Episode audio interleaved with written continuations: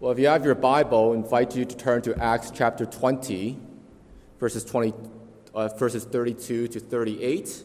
Uh, the passage has already been read, so I hope that passage is stuck in your mind right now.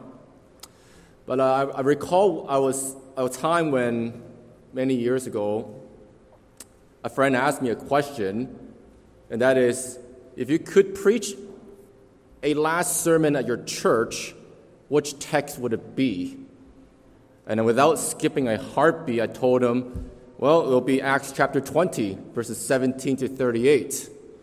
Now, don't worry, this is not my farewell message to you. So, just want to, I just want to point that out because I always find this passage to be so thrilling to me, so convicting, so profound as we understand Paul's lessons on ministry as part of his farewell message.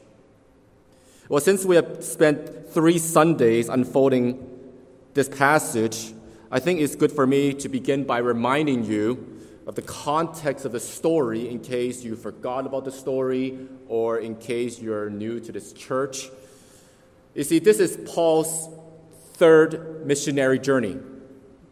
This is Paul's third missionary journey. You may remember as we've been going through Acts that he had a first missionary journey, which began back in Acts 13 all the way to 14.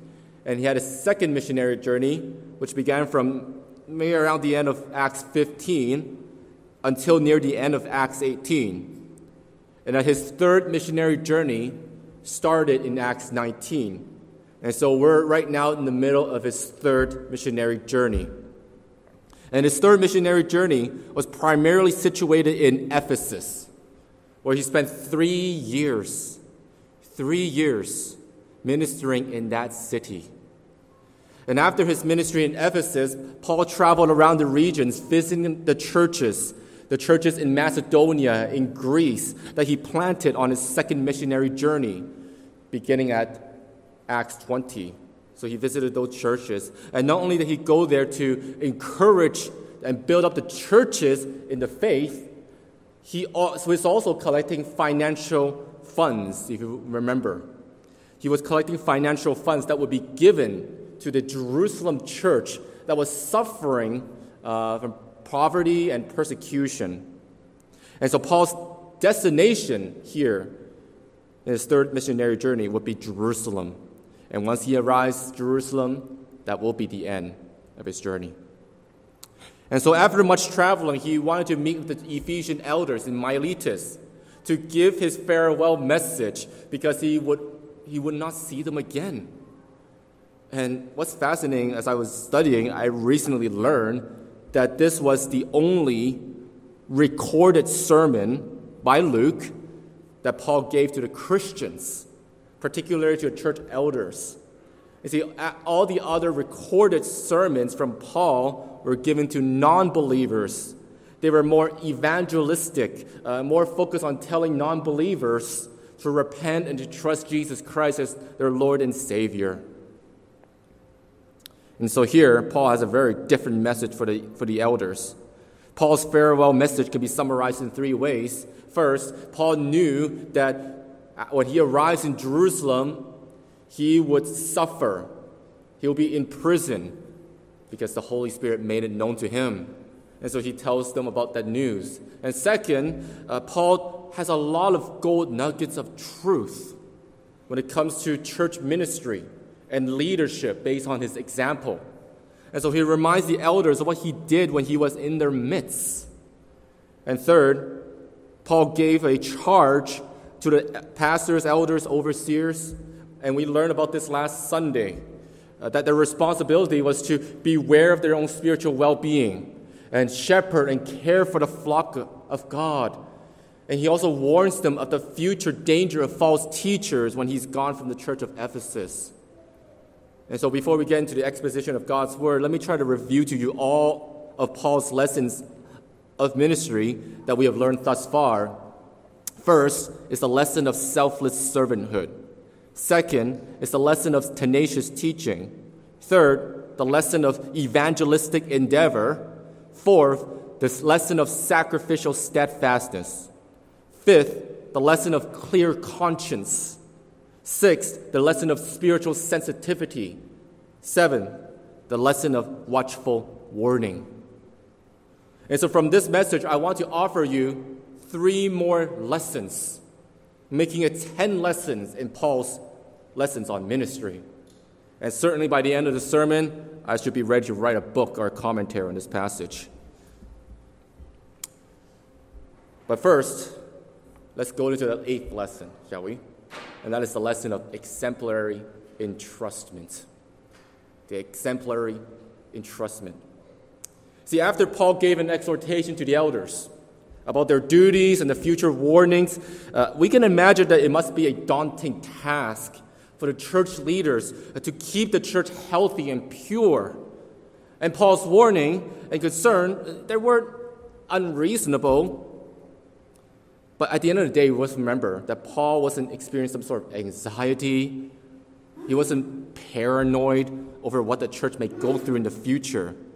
You see, while he may have a legitimate concern for the, for the Ephesian church, he does not lose hope. He does not lose faith in God. You see, what you see here in verse 32, Paul commends the elders to God and to the word of his grace. Uh, to, the word to commend means to entrust, it means to set before. Uh, it carries a sense of putting someone into the care of, and protection of someone. And see, knowing the elder's task is difficult, Paul entrusts them into the care of God and the word of his grace. You see, in church ministry, we cannot be in complete control of everything that happens in the church and even in the lives of the people that we, whom we serve. Uh, there's only so much time we get to spend with people. We, we wish we would have been like Paul. He get to spend time with the believers almost every day. But our culture and society is a bit different from that time. But as much as we can, we got to spend more time together. But ultimately, we have to entrust people whom we serve to God. You see, after, at the very end of the service, you may know, at the very end of our church service, I pronounce this thing called benediction. Benediction. We may often view the benediction as a prayer to somehow just wrap up the service and move on with life. But benediction is way more than that. It's way more than that. When I raise my hand and bless you, it's way more than just me saying a prayer for you, although it is a prayer. See, the benediction can be expressed in different ways in the Bible. And the word benediction just literally means to, pro- to invoke God's blessing upon you. To ask God to bless you as you go out. And not only that, I am sending you out into the world because you'll be in the mission field. Did you know that? You're in the mission field, in your workplace, in your schools, carrying the light of the gospel to your neighbors. And not only that, I am also entrusting you to God. Why? Why am I entrusting you to God?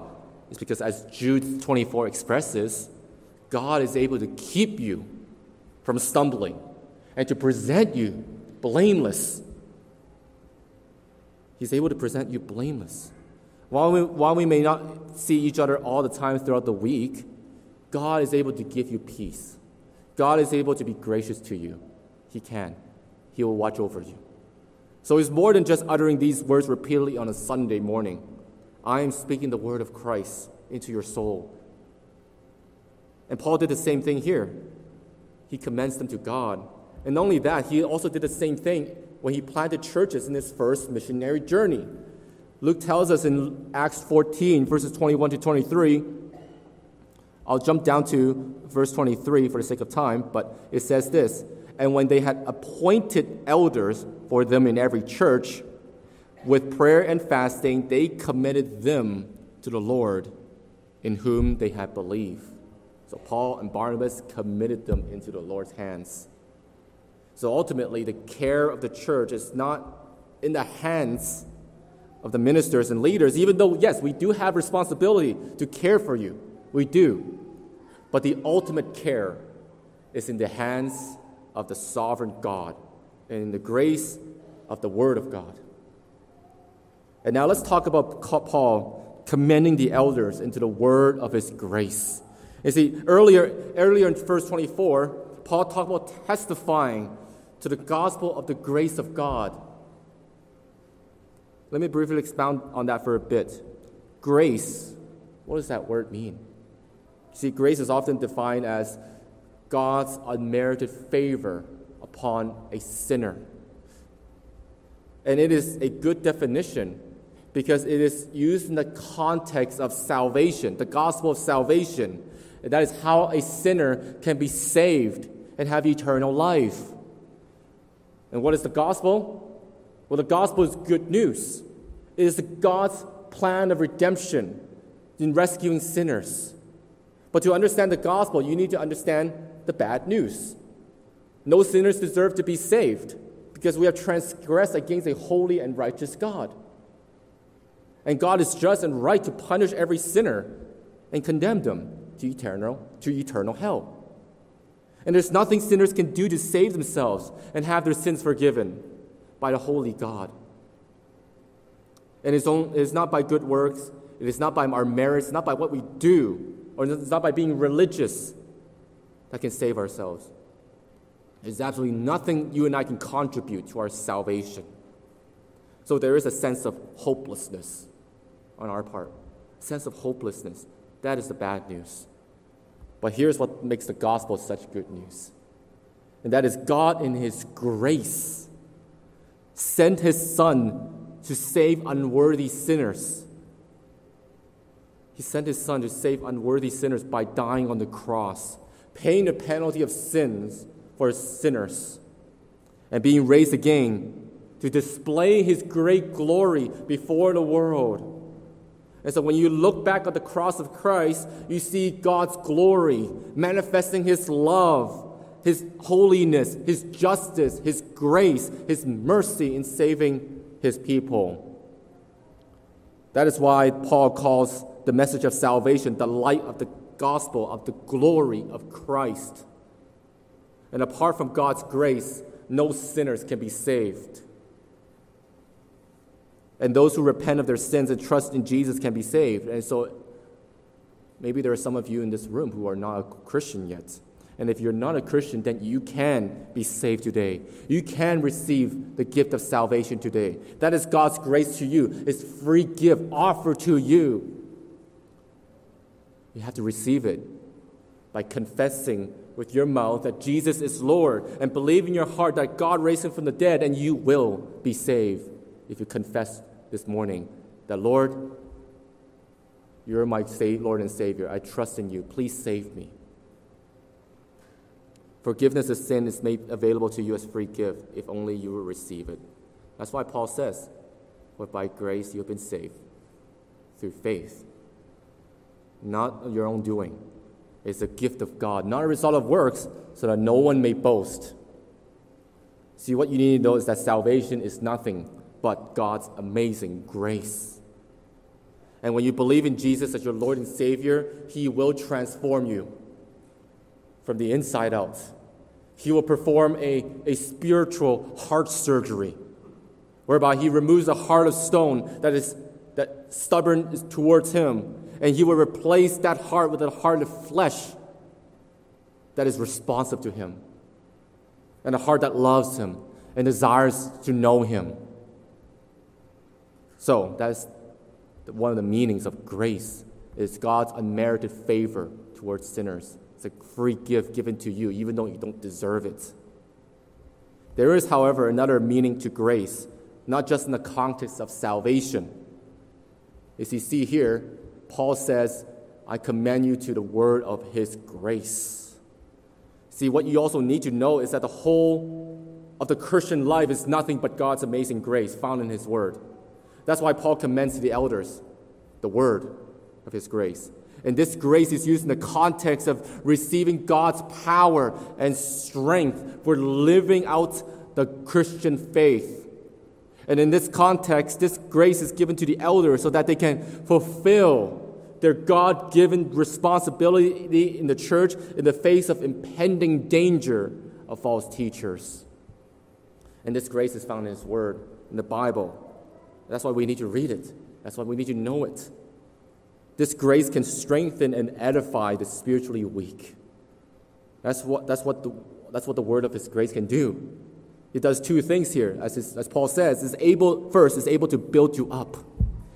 The word of His grace is able to build you up. And this is the same word spoken by Jesus in Matthew 16, verse 18, where Jesus said to Peter that on this rock I will build my church. I will build my church. Same word. And the gates of hell shall not prevail against it. See, God's word is able to build you up.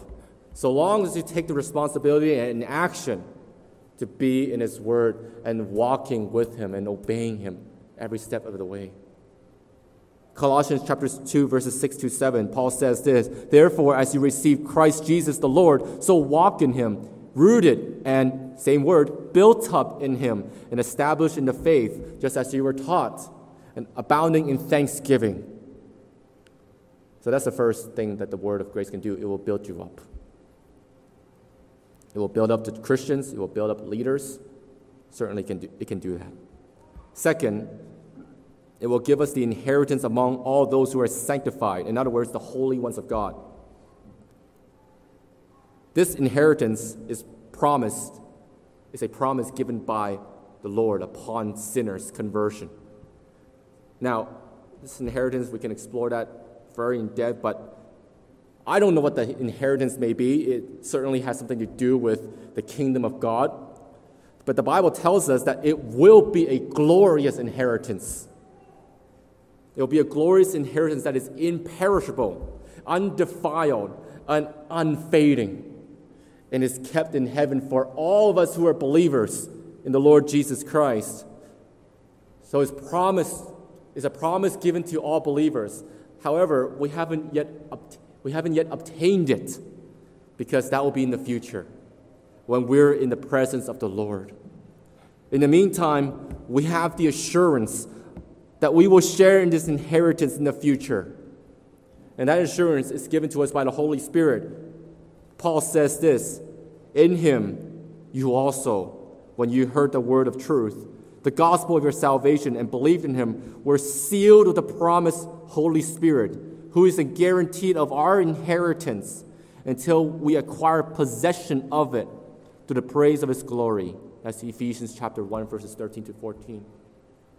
See, so long as long as the church is committed to the teaching and the preaching of the Word of God, as long as the church is committed to faithful fidelity to God's truth and sound doctrine, the church will be taken care of by God.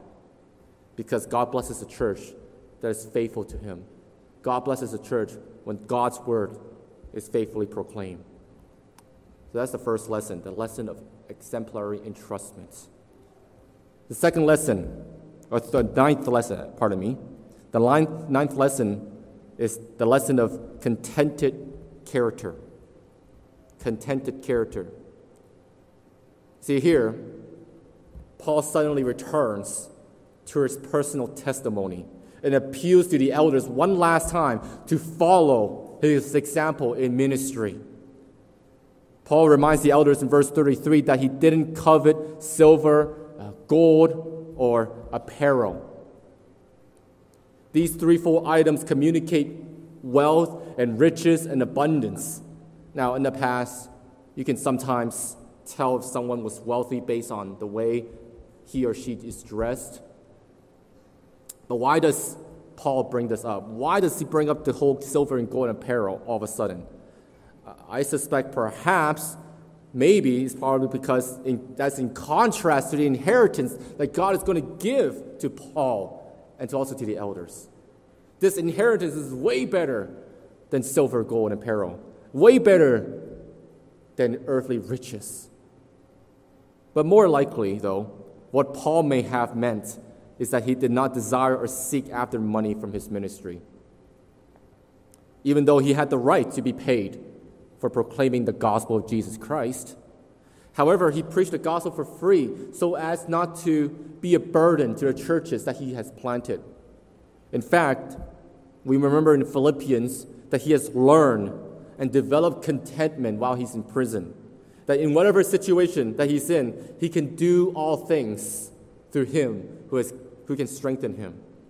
And so Paul explains to the elders and reminds them in verse 34 You yourselves know that these hands ministered to my necessities and to those who were with me. You see, Paul worked with his own hands to make a living for himself. You may remember that he, that's what he did when he was in Corinth in Acts 18. He was a tent maker. He was supplying for himself, he was supporting himself. But not only that, the text says he was also helping and supplying the needs of those who were with Paul. Most, more, most likely in, reference to his ministry partners and companions, people like Timothy, people like Erastus, and others like Silas. And then when he was in Ephesus, it seems like he wasn't paid for his ministry, but he was financially supported by previous churches. And when he went to Ephesus, it is possible that he may have been given further financial support when he returned to the church in Antioch at the end of Acts 18. But Paul worked hard to provide for and support himself financially so that he wouldn't be a burden to the church. And so here, Paul concludes his message to the Ephesian elders by continuing to remind them of his example. That in all things, I have shown you that by working hard in this way, we must help the weak. Who were the weak that Paul was talking about? I think the weak is, spe- is specifically talking about Christians. Sometimes this word, the weak, could mean those who are sick in the church. It could also mean those who are weak in the faith. What Paul might have also had in mind when he said this part is helping the Christians in the church of Jerusalem through financial means. And so, furthermore, Paul reminds the elders the word of the Lord Jesus Christ, how he himself, how he himself said, It is more blessed to give than to receive. It is more blessed to give than to receive. Now, we do not have this part of Jesus' words explicitly recorded in the Gospels. It is, but it's also, also not surprising because Jesus could have also said this part of the mess during his earthly ministry. Because the Apostle John, at the end of the uh, Gospel of John, he said that there are many things that Jesus said that weren't recorded. So it's quite possible, most likely, that Jesus said it. Either he said it during his earthly ministry, or maybe Paul had a revelation from the, from the Lord Jesus Christ. But let's understand what this phrase means and what it does not mean. It doesn't mean that those who are recipients is less blessed than those who give. Doesn't mean that at all.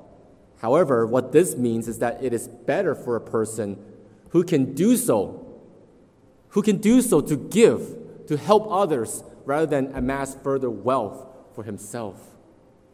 This is a principle for the Ephesian elders and the ministry leaders. The minister is to be a servant, is to be a giver, not a taker. And as elders and pastors, they're to lead the flock and focus on their needs and be more concerned about giving to the flock than receiving. So we need to be content. That's a lesson of ministry. We're to be content. Develop a attitude of selflessness and not self-service. So that's the ninth lesson. Last lesson. Tenth lesson is the lesson of abundant affection. We come to a rather emotional scene. This is an affectionate and emotional farewell between the Apostle Paul and the Ephesian elders continued to display his pastoral heart, he knelt down. He prayed with them all. Paul prayed with them. He prayed for them. And I'm also sure that the elders also pray for him as and for his companions as Paul is going to journey to Jerusalem. They were all weeping. They were all crying. They embraced Paul and kissed him, which may have been a sign of deep affection and love for Paul as a brother in Christ. Furthermore, they were being sorrowful, most of all. They were in, perhaps in mental and spiritual anguish. Why? It's because of the word he has spoken to, to them. Not maybe not everything, but perhaps the main point is that they would not see Paul again, whom they loved so much. They couldn't bear to be torn from him, so the elders accompanied him to the ship on his way to Jerusalem. And so, can you imagine these elders loving the Apostle Paul and how Paul loved them? And it makes me wonder if there's that kind of affection and love for each other in ministry. And it makes me wonder if we treat ministry as like a business or people as our projects. You know, are we so caught up with serving and doing the work in ministry to the point that we forget that we're supposed to love people whom we serve and, and that we're also to love the people whom we serve with? You see, as a pastor, I want to be able to love you to the best of my ability. I want to be able to love you the same way Paul loved the people whom he discipled and served. But of course, I can't force you to love me back. Uh, but these elders love Paul so much. And you know, as we've been studying the book of Acts, not everybody loved Paul really think about it. No, not everybody loved Paul. Some people wanted to kill him. Some people accused him, said many nasty things to him. But here, we have such a great display of love in a very rare occasion. These elders loved Paul. They didn't hate him, they didn't accuse him, they embraced him with such deep affection. I mean, if the, if the Lord calls me somewhere else, I wonder if there'll be weeping. Or maybe if you throw a, bar, throw a party and celebrate that I'm gone. But of course, this is different because Paul won't be able to see them again. They will be far away from each other. But we know as Christians that farewell isn't the end, right? Farewell isn't the end. It's simply see you later. For those of us who are in Christ, it's more like see you later because we will see each other in heaven, in a new heaven. Amen? See, I'm reminded of the passing of our, Lord, of our dear brother in Christ, Horace Loachman. If you don't know Horace Loachman, he was a very faithful member of OBC. He loved the Lord, trusted the Lord. He was promoted to glory at the age of 95. What a faithful member. What a faithful brother in Christ at this church. Survivor of the prisoner of war. And I remember just before Hor passed away, his son Michael said to him, See you later, Dad. What a profound statement. See you later. So there you have it, brothers and sisters. 10 lessons on ministry from the life of the Apostle Paul. Certainly we can add more, but we have 10 for now. But when you think about ministry, the word ministry, the word ministry just simply means service. It means service. And Paul's way of serving reflects the message of the cross, don't you think? It reflects the life of Jesus Christ, where he followed Jesus' path of suffering for the sake of others. The hardship he faces in his life are insignificant to, compared to his mission to proclaim the good news of salvation to those who don't know it. And when we read about Paul's desire to finish his to finish his course, to finish his race. It becomes even more profound when we consider his farewell words in 2 Timothy, which will be his final letter before he's, he gets executed for his Christian faith. And at that point, all the events Paul speaks of to the, to the Ephesian elders have already happened. He suffered, he went through hardships. And now he has finished his course. And he says this in 2 Timothy chapter 4 verses 6 to 8. For I am ready, already being poured out as a drink offering. And the time of my departure has come. I have fought the good fight. I have finished the race. I have kept the faith. Henceforth there is laid up for me the crown of righteousness, which the Lord, the righteous judge, will award to me on that day. And not only to me, but also to all who have loved his appearing.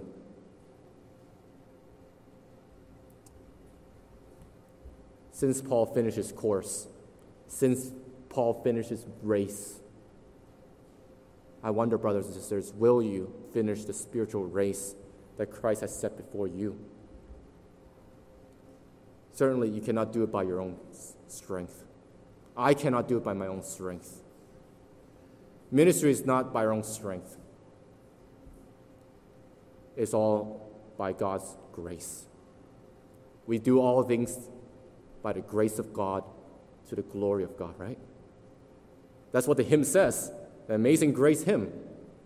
Through many dangers, toils, and snares, I have already come.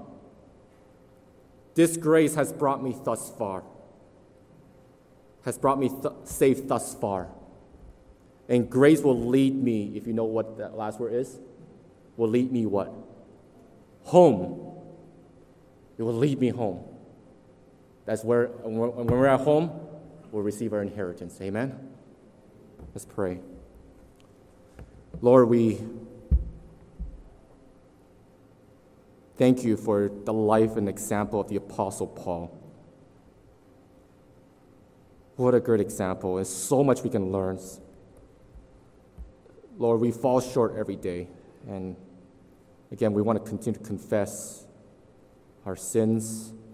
And Lord, we, it's so natural to fall, to the, fall into the flesh. So, God, help us. Help us as we live out the Christian life. And help everybody who's here in, in this church family who are serving. Lord, there are some who are serving here, they're tired, they're exhausted. And maybe don't know what the future will hold. But Lord, we know that you, you watch over us. You do watch over us. You watch after, you strengthen us when we are weak. That's why we come back to your grace, the word of your grace, which is able to build us up. And we continue to walk by your grace until the day where we can be like Paul and say, I have finished, fought the good fight, I have finished the race, I have kept the faith. And we'll receive our inheritance in heaven. That is what we look forward to. So we thank you for this message. Strengthen us and even renew our relationship with you especially right now as we're given the opportunity to celebrate the Lord's Supper and be reminded of the death and resur- the death of Jesus Christ, his body given for us and his blood shed for us. Help us to reflect upon this truth, the message of the gospel, so that we can renew our commitment to you. In Jesus' name I pray. Amen.